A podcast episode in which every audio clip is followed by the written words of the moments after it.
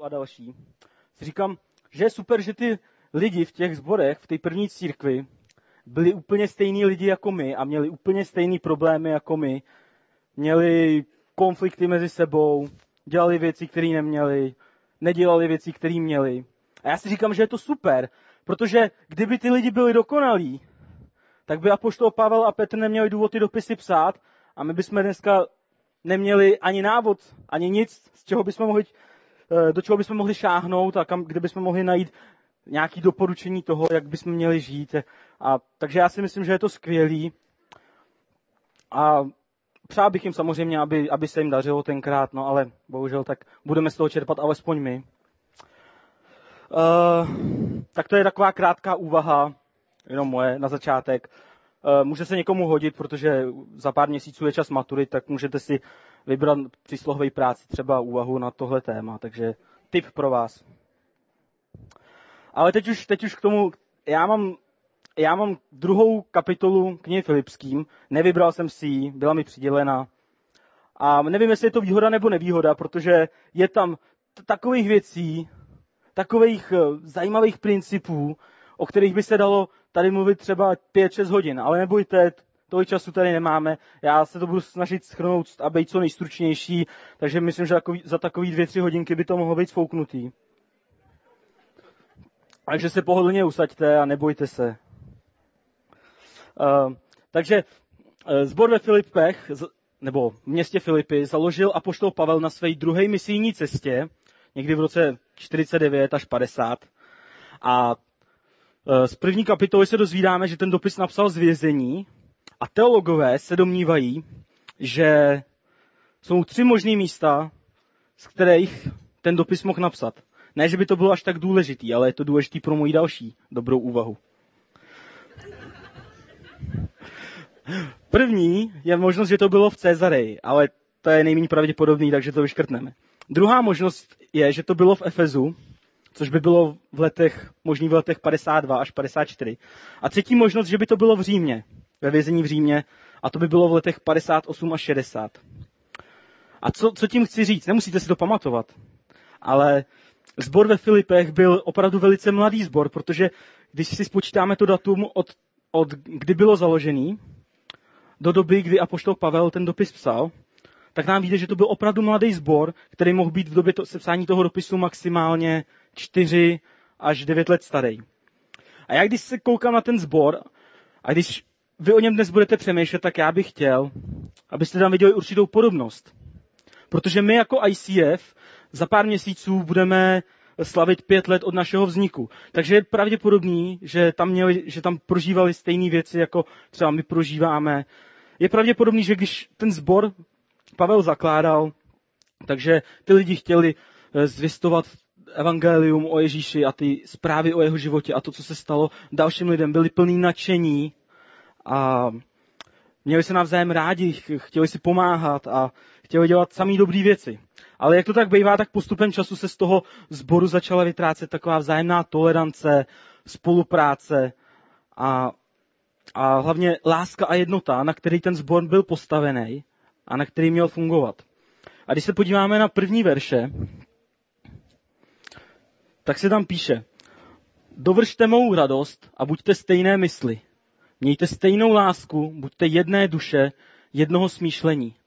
V ničem se nedejte ovládat ctižádostí ani ješitností, nýbrž v pokoře pokládejte jeden druhého za přednějšího než sebe. Každý ať má na mysli to, co slouží druhým, nejen jemu. A já si myslím, že kdybych měl dnes mluvit pouze na tyhle ty tři verše, tak by to možná úplně stačilo.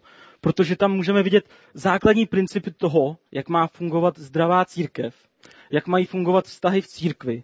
Ale samozřejmě tyhle ty principy se dají převést i do normálního života, protože my jako církev, jako lidi v církvi jsme nebyli povoláni k tomu, aby jsme se uzavřeli do církve, ale to, co se snažíme žít teď tady v neděli večer, nebo někteří v jiných církvích v neděli ráno, a nebo ještě v jiných církvích třeba v sobotu, tak eh, nebo to, co se snažíme žít na skupinkách nebo na různých kurzech, tak přesně to máme žít i v našich normálních životech v práci, ve škole, na úřadě práce.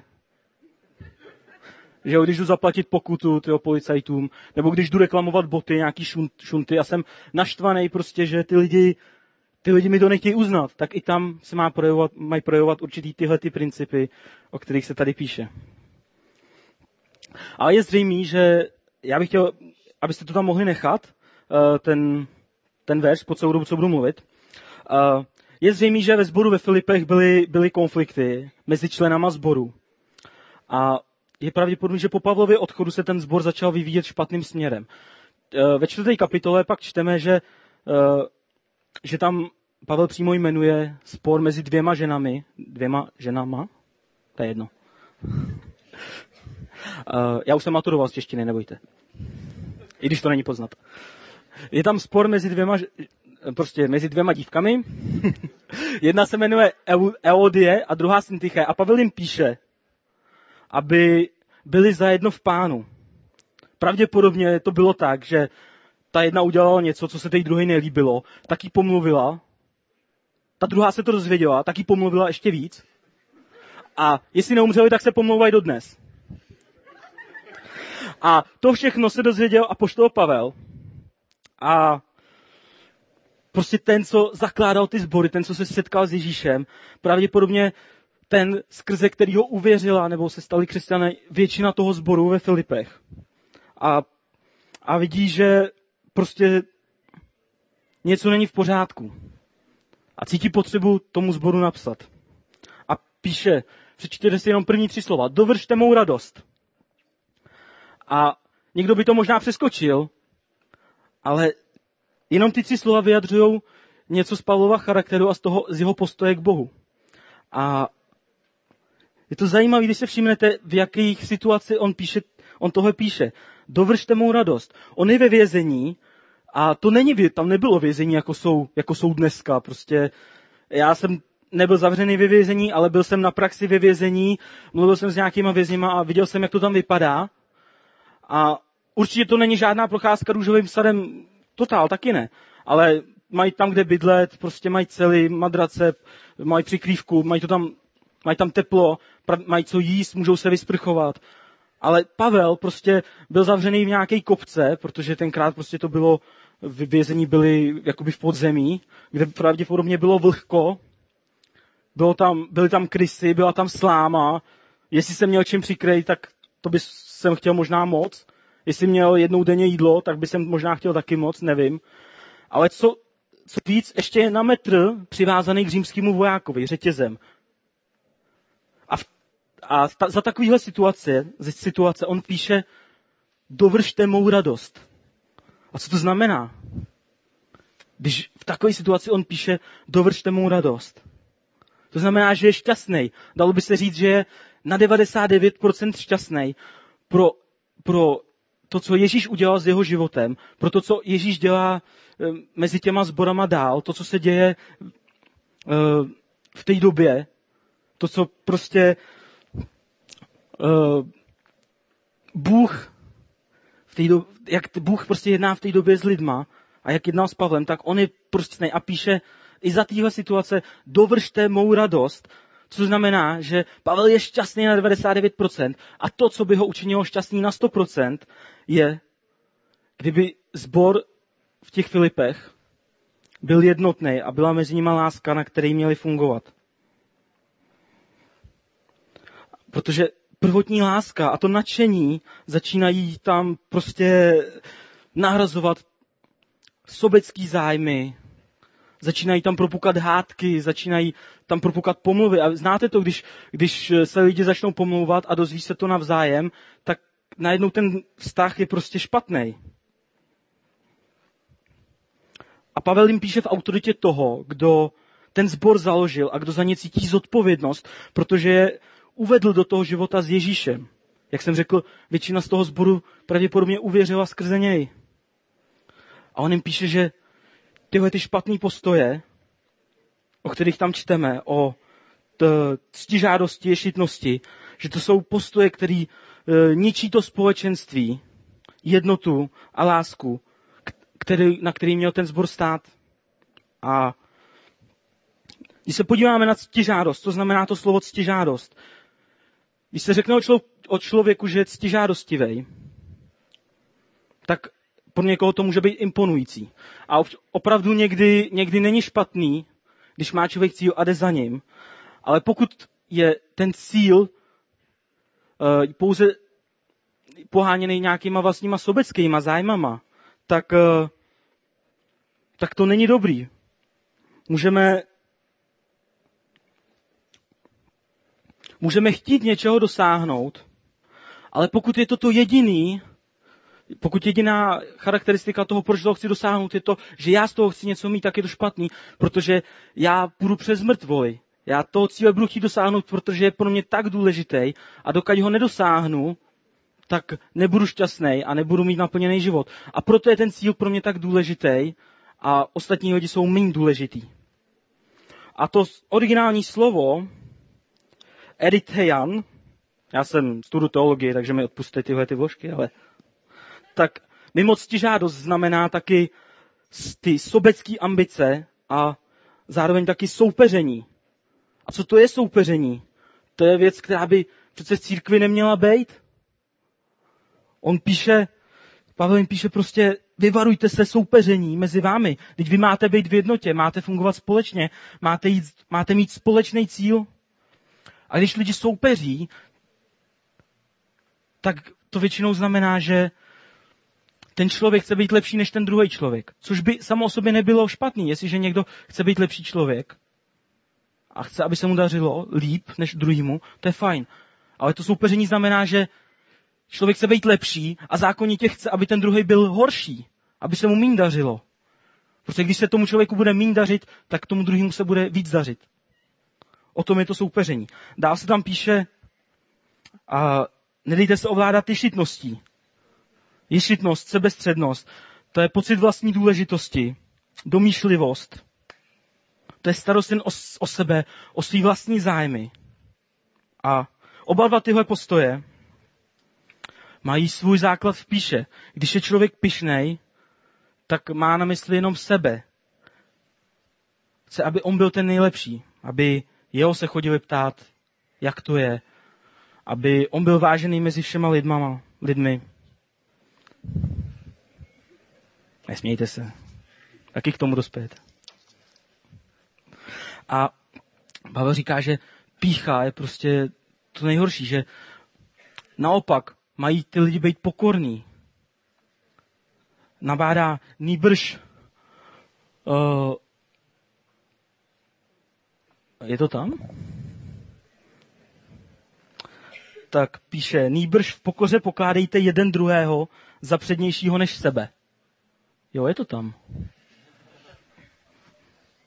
A, a pokora, to je vlastně protiklad vlastní důležitosti. A Pavel k tomuhle nabádá. A protože vidí, že do toho sboru se začínají vkrádat určitý postoje a že to může zničit celý ten sbor. On jim dává tedy jakýsi manuál a recept na to, aby se jako církev uzdravili, aby mohli jako církev dobře fungovat. V podstatě to je jako když je nějaký kluk nemocný a přijde za ním doktor, který, který už toho kluka jednou uzdravil, dal mu návod na to, jak se udržovat zdravý, anebo jak když onemocní, jak se z toho uzdra, jak se uzdravit. A najde toho kluka, jak je polonahý před televizí, protože rodiče jsou pryč, baští tam zmrzlinu a ten doktor mu říká, ty blázne, co to děláš? Ty máš ležet v posteli, máš pít čaj, máš brát léky, aby se z toho dostal. Protože jestli budeš dělat tohleto, tak eh, nebudeš moct jít se, se svýma spolužákama na fotbal, nebudeš moct jít do kina, nebudeš moc randit s holkou. Protože ta nemoc ti v tom zabrání a ty, když ji nebudeš léčit, a ty, když se neuzdravíš, tak to může mít dlouho, dlouhodobý následky pro tvý vlastní tělo. Tvý srdce bude oslabený, tvůj organismus bude oslabený a může to mít daleko sáhlý následky. A tohle říká Pavel tomu zboru. Vy se musíte, vy se musíte uzdravit, vy se musíte vrátit, vy se musíte vrátit k tomu, na čem jste byli postaveni.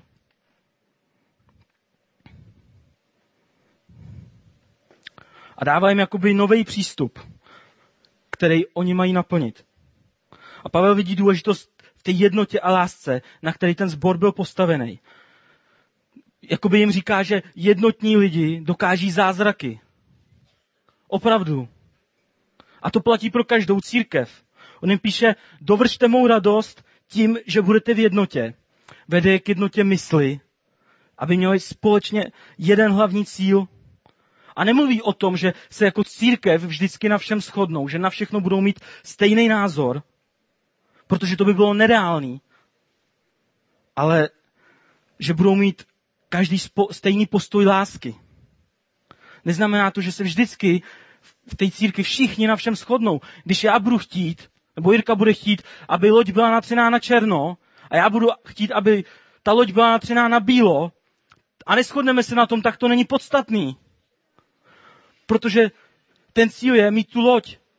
A cíl mít tu loď je to, aby jsme mohli dělat větší věci pro, pro Boha. To je ten cíl. A tyhle ty věci jsou jenom, kteří, který k tomu slouží a který k tomu vedou. Mimochodem, eh, kdo chce mít loď na bílo? To je jedno. Kdo chce mít loď na bílo? Dobře, prováhali jste svůj boj. Já jsem říkal, že jednotní lidi prostě můžou dokázat velké věci.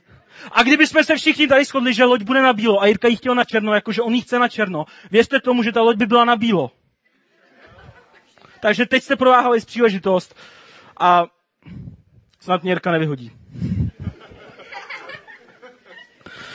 Ale další příklad, který se mi moc líbil, já jsem takový uh, sportovní fanoušek, hodně velký. A když jsme se minulý rok tady společně dívali na finále v hokeji, na mistrovství světa, který jsme vyhráli, tak ten tým český, to je přes, přesná, přesná ukázka obou stránek uh, té jednoty a nejednoty. Když ten tým nastupoval v prvních zápasech, tak to byla hrůza. Několik zápasů prohrál se slabýma soupeřema, prohrál s Norskem a teď si nepamatuju ještě s kým dalším. A málem těsně nepostoupil do playoff. A pak, a víte proč? Protože ty lidi tam hráli jako svý vlastní individuality. A ten tým nebyl nějak zvlášť dobrý. Bylo tam pár jmén jako Jarda Jagr, jo, Rolinek a další. A Van Pola, ten, ten je z Plzně. Teda, teď už tam nehraje. Ale ten byl dobrý. Ale prostě nehráli jako tým, nehráli jednotně. A pak po téhle prohře s Norskem prostě Jaromír Jágr vzal, ty, vzal všechny ty hráče, zavřeli se v kabině a měl k ním určitý proslov. A od toho proslovu se najednou všechno změnilo a ten tým začal táhnout za jeden cíl, protože měl ten jasný, za jeden pro vás, protože měl ten jasný cíl.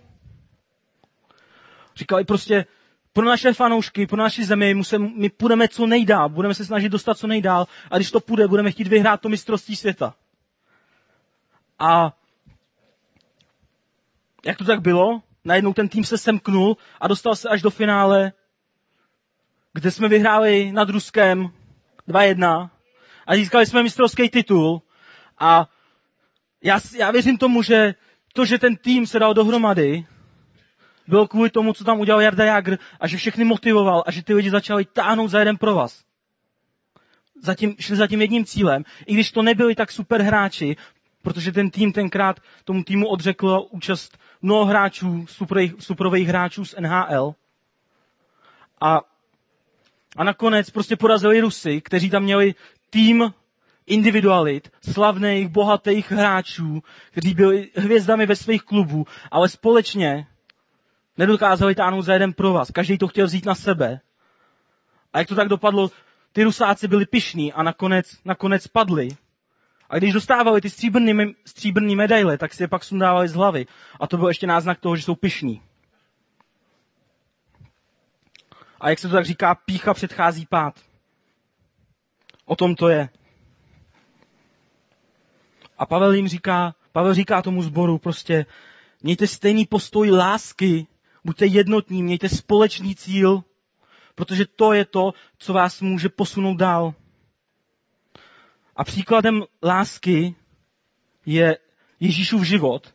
Když tam dáme další, další část,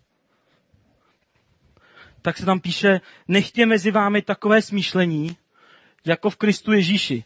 Způsobem bytí byl roven Bohu a přece na své rovnosti nelpěl, nýbrž sám sebe zmařil, vzal na sebe způsob služebníka, stal se jedním z lidí a v podobě člověka se ponížil, v poslušnosti postoupil i smrt, a to smrt na kříži. Proto ho Bůh vyvýšil nade vše a dal mu jméno nad každé jméno.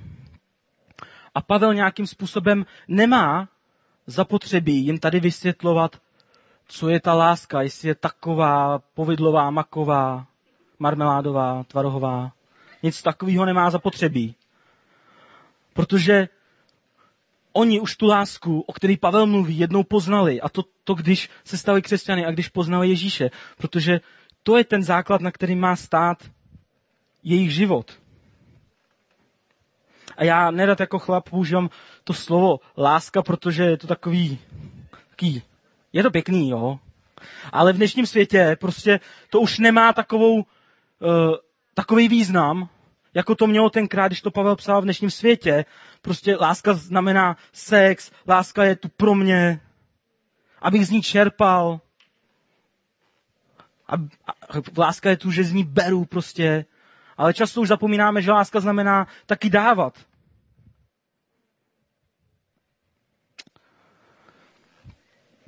A naše špatné postoje mění lásku na sobeckost. Dneska už by se spíš řeklo, že lidi nemilujou, ale že lidi jsou sobci a, a říkají, že láska je to nejdůležitější, ale Víš, pro většinu lidí mám pocit, že láska znamená to, že chci nejvíc pro sebe, ale už fakt nechci nic dát.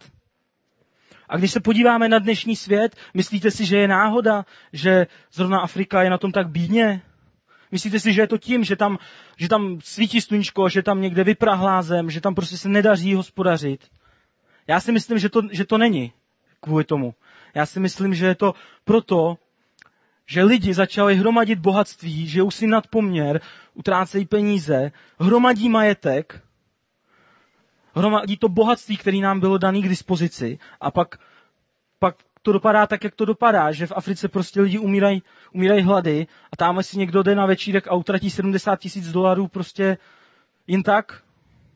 O tom si myslím, že to je. Nebo další příklad je manželství v dnešní době. Já nejsem ženatý zatím, ale, ale mám, ale v, dnešní, v dnešním světě je 50% rozvodovost. Tedy skoro každý druhý manželství se rozvádí.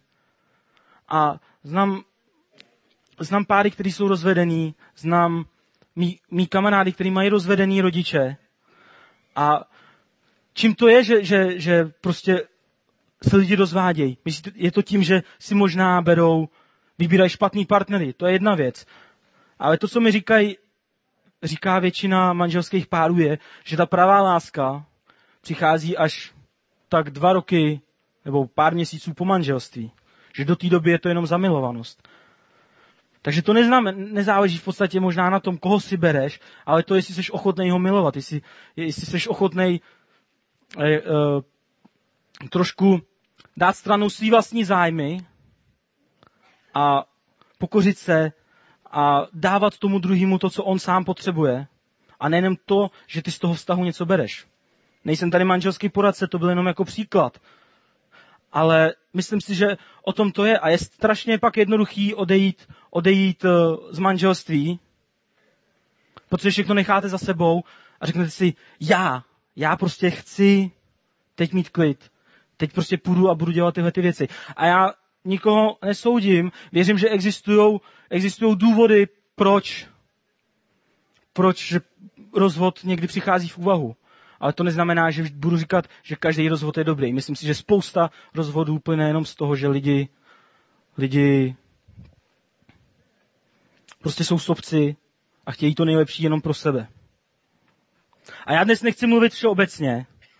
Já chci mluvit dnes k vám, k, k ICF, k našemu společenství, k tobě konkrétně. A myslím, že všichni jsme povolání k tomu, aby jsme měli stejný postoj v lásce, jako měl Ježíš. Ježíš nám nechal svůj odkaz svým životem, který je zaznamenaný v evangelích. A tam mimochodem se píše, že, nebo Ježíš řekl, co je nejdůležitější v životě člověka. A to je, uh, miluj hospodina, Boha svého, z celého svého srdce, z celé své mysli a celé své síly. A miluj bližního jako sám sebe. Prostě miluj lidi, jako miluješ sebe. A v ničem jiným to křesťanství není. V ničem, na ničem jiným nemá stát naše víra. A Ježíš je vzor pro, nás, pro náš život. A jestli si někdo myslí, že to, že tady teď stojím a kážu, nebo že tady někdo za mnou hraje na kytaru a zpívá písničky, nebo že někdo obsluhuje za barem, nebo že někdo, někdo tady zvučí, nebo že někdo vede kurzy a, ně, a, a vyučování, že to z něj dělá křesťana, tak eh, bych chtěl říct, že se, plet, že se pletete. Jestli si to někdo myslí. Tohle jsou věci, kterých si Bůh stoprocentně cení, ale který v jeho očích nemají žádnou hodnotu, pokud ty nemiluješ jeho a pokud nemiluješ lidi kolem sebe. Na tomhle to všechno stojí. Ne na tom, co já dělám tady, ale na tom, jaký mám postoj srdce. Protože jestliže já se koukám na to, co člověk dělá, nedělá, tak se z toho stává náboženství. A já nechci, abyste si mysleli, že křesťanství je náboženství že náboženství je o tom, co já můžu a co nesmím. Ale o tomhle to křesťanství není. Křesťanství je o tom, aby jsme milovali lidi okolo sebe a měli, měli s nima skvělý vztahy a aby jsme měli skvělý vztah s Bohem. A nám tady v ICF nejde o strandu, opravdu ne. I když stranda je super, já ji mám rád, však mě znáte. Já nedokážu být pět, vteřin, pět minut bez toho, abych si z něčeho neutahoval.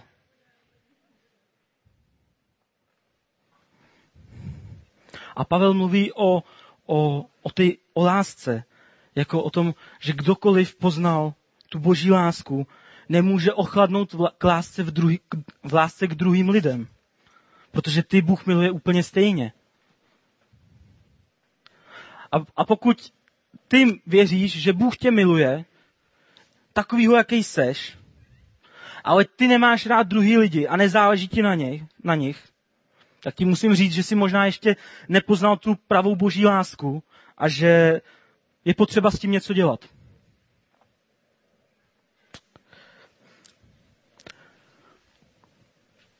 V dnešním světě existuje, existuje tolik moc egoismu a konkrétně v České republice je mentalitou, je to mentalita mnoha a mnoha lidí. Uh, prostě co já chci, co se mně hodí, můj názor je the best, kdo mi má co říkat. Nechci říkat, že v Americe jsou lepší, ale tam to funguje tak, že když kazatel káže a říká lidem prostě dělejte něco, musíte činit pokání, tak lidi jdou, ano máš pravdu, je to tak. Tady v České republice, když, když řeknu to, že musíte něco dělat, musí, je něco špatně, tak všichni na mě vrhnou pohledy a řeknou, co ty mi máš co říkat? Kdo ty seš, že mi tady poučuješ? Kdo ty seš, ty 23-letý kluku, který tady stojíš, prostě nejsi o moc lepší než já, tak co ty mi máš co říkat? A já vám na to odpovím, já nic, já vám nemám co říkat. Ale lidi, kteří mají zodpovědnost za to, kdo tady bude mluvit, mi řekli, abych tady mluvil. A tak já věřím, že to, co vám říkám a to, co mám na srdci, je od Boha. A že si to nechci nechat pro sebe. Takže já nic, já vám nemám co říkat, ale pokud nechceš přijmout to, co ti říkám, je to tvoje volba. Já věřím, že mi to dává na srdce Bůh, abych ti to řekl. Abych, abych, abych vám to řekl. A my tady v ICF máme být jak, jak to čteme, stejný mysli, máme mít stejnou lásku, máme mít stejný cíl. Máme být jednotní a mít stejný cíl. A jaký je cíl ICF?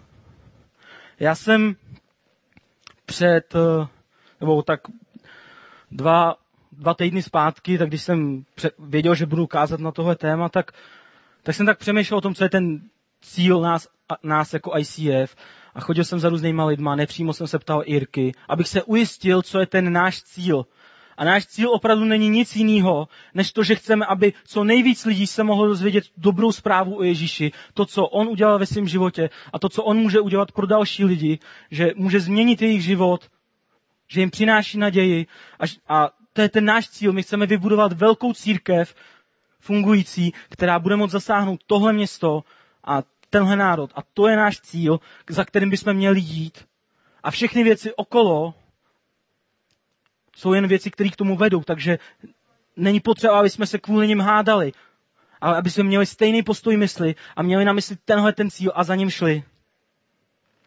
A já si dneska ptám, kde, kde je ta láska jeden k druhému, o který, o který Ježíš prostě píše, o který tam mluví a o který tady apoštol Pavel píše. Kam se poděla starost o naše přátele, o, o naše společenství. Kam se poděla starost o, o, o naše přátele, když vidím, že ten, vidíme, že ten člověk jde špatným směrem, že to, co dělá, je špatný a že, a že prostě tím může padnout a může si zničit svůj život. Někdy si můžeme říct, to není moje starost, to je jeho starost. Ale to není pravda, to je naše starost. Takže mně záleží na tom, jak, jak eh, se člověk má. Jestli jde a dělá špatné věci, které ho můžou ovlivnit, tak mě to není jedno. Mě to mrzí, já chci mu pomoct. Kde je ta starost o to, že někdo se má špatně? Někdo má starosti? Není nám to někdo lhostejný? A my bychom měli mít tu lásku, že za ním přijdeme a, a pozbudíme ho a říct, pomůžu ti za jakékoliv situace, budu tady stát při tobě. A proč není dneska přátelství už tak strašně moc cený, jako bylo před, před časem? Víte proč? Protože stále více přátelství funguje na sobeckosti. Jenom to, co si můžu z toho přátelství vzít, je dobrý, ale to, co ne, to, co si nemůžu vzít, to je špatný. A když bych měl ještě něco dát, tak je to ještě horší. Ale základem každého přátelství je ta láska. Nemyslím láska ve smyslu sexu, jo, abyste si nemysleli, ale ta láska, o které tady mluví Pavel. A někdy je mi z toho fakt na nic, když vidím prostě, že, že přátelství v církvi, i třeba mimo církev, ale i v církvi, jsou tak málo ceněný a že někdo, je doká, někdo dokáže uh, zničit přátelství jenom pro, pro nějaký svý zájmy a pak si to dokáže ještě omlouvat. Že někomu ublížil a že zničil přátelství a dokáže říct, ale já jsem k tomu měl důvod. A já si říkám, jaký jsi mohl člověče mít jiný důvod, nebo větší důvod, než milovat toho člověka, protože to ty máš jako křesťan dělat. Žádný větší důvod neexistuje. Pokud, pokud věříš, že Bůh tě miluje, musíš milovat toho člověka taky. A to přátelství je to nejdůležitější, co můžeš mít. Co můžeš získat víc? Holku, peníze?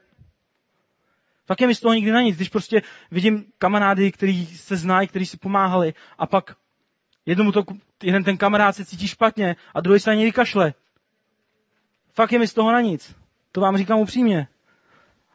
A někdy mě to fakt tíží u srdce, že, že to tady je, že prostě někdy máme tak málo té lásky, kterou potřebujeme mít. A když budeme mít tuhle tu lásku, tak věřím, že můžeme změnit tenhle ten svět. Můžeme zasáhnout lidi ven, venku mimo církev, protože nám nebude jedno, že oni půjdou do pekla. Že budeme mít a nebudeme sobecký, tak, tak, tak budeme se snažit, aby ty lidi prostě tady byli aby poznali to, co jsme poznali my, aby věděli, že tady existuje naděje. My jsme povoláni mít stejnou lásku, jako můžeme vidět na životě Ježíše. Jako vidíme tady.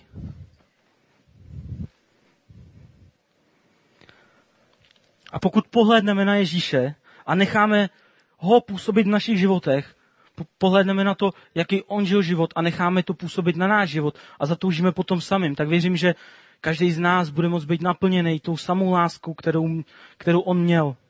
A, a kvůli který on šel na kříž a kvůli který dnes my můžeme mít naději a můžeme se radovat, že jsme svobodní. Ale když tohle to přijímáme, tak tím přijímáme i velkou zodpovědnost. Prosil bych další verš. Ne, další. Další. Ano. S bázní a chvěním uvádějte ve skutek své spasení. Neboť je to Bůh, který ve vás působí, že chcete i činíte, co se mu líbí. Všechno dělejte bez reptání a bez pochybování, abyste byli bez úhoní a rizí, boží děti, bez poskvrny uprostřed pokolení pokřiveného a zvráceného, v něm sviťte jako hvězdy, které osvicují svět.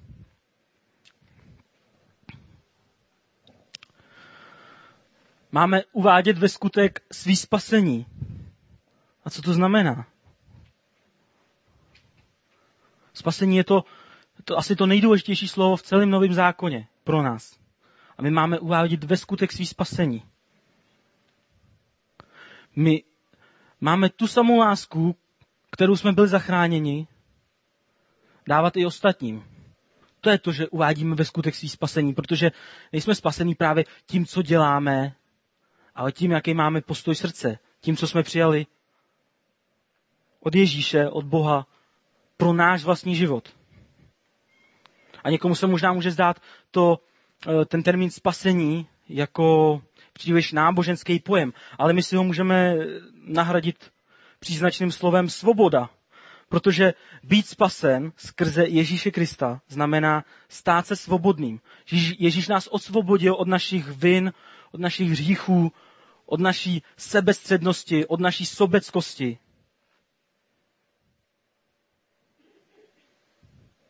A můžete, můžeme tohle všeho být zbaveni, když se necháme opravdu proměňovat tou, tou mocí, když pohledneme na Ježíše a uvidíme, jaký on žil život a jaký nám nechal příklad.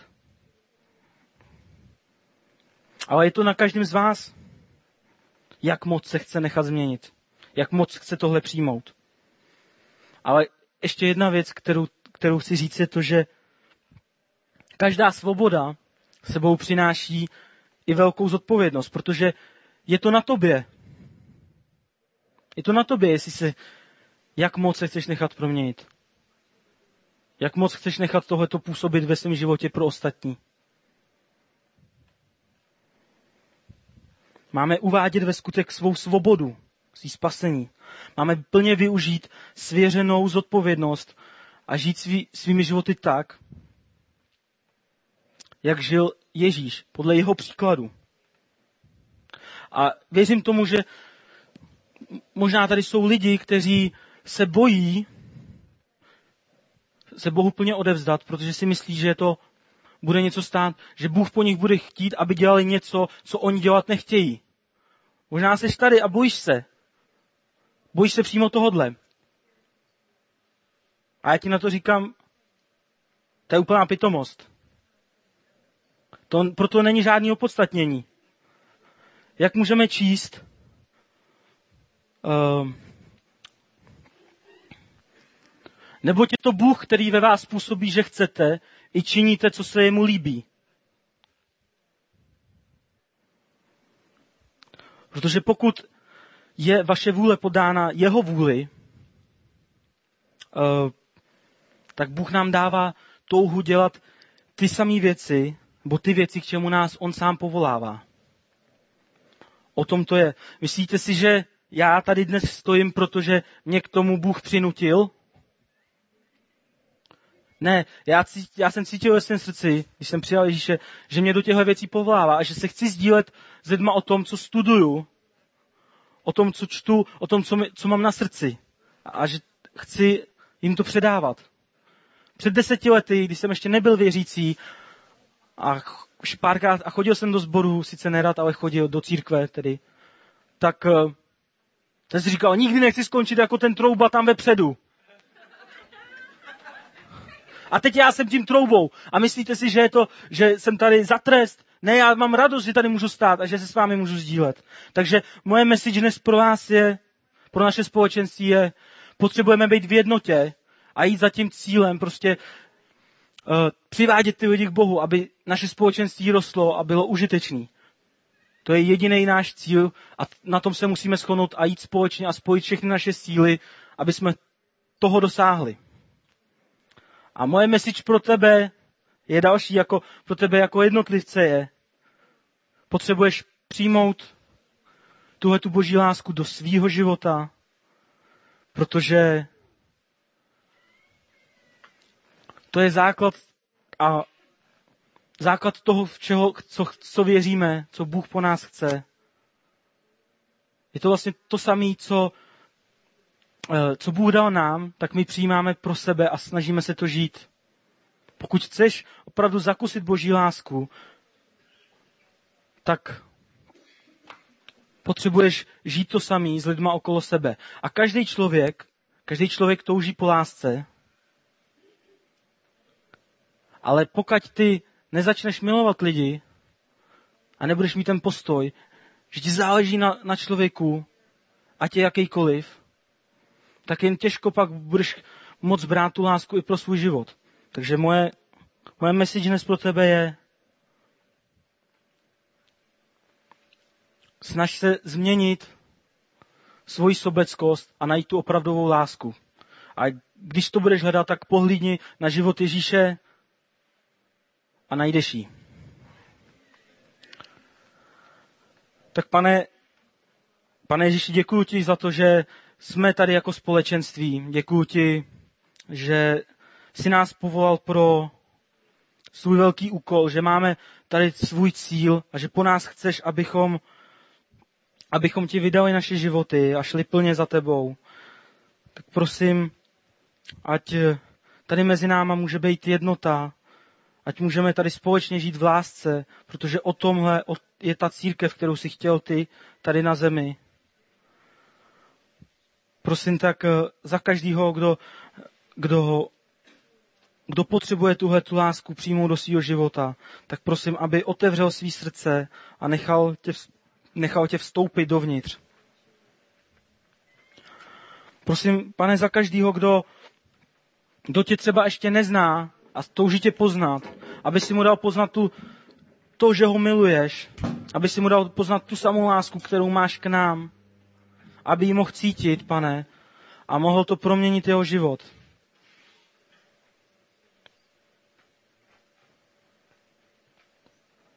Tak prosím, pracuj v nás a, a veď nás dál v těch našich životech, ať jsme, ať jsme prospěšní tvýmu království a lidem okolo nás.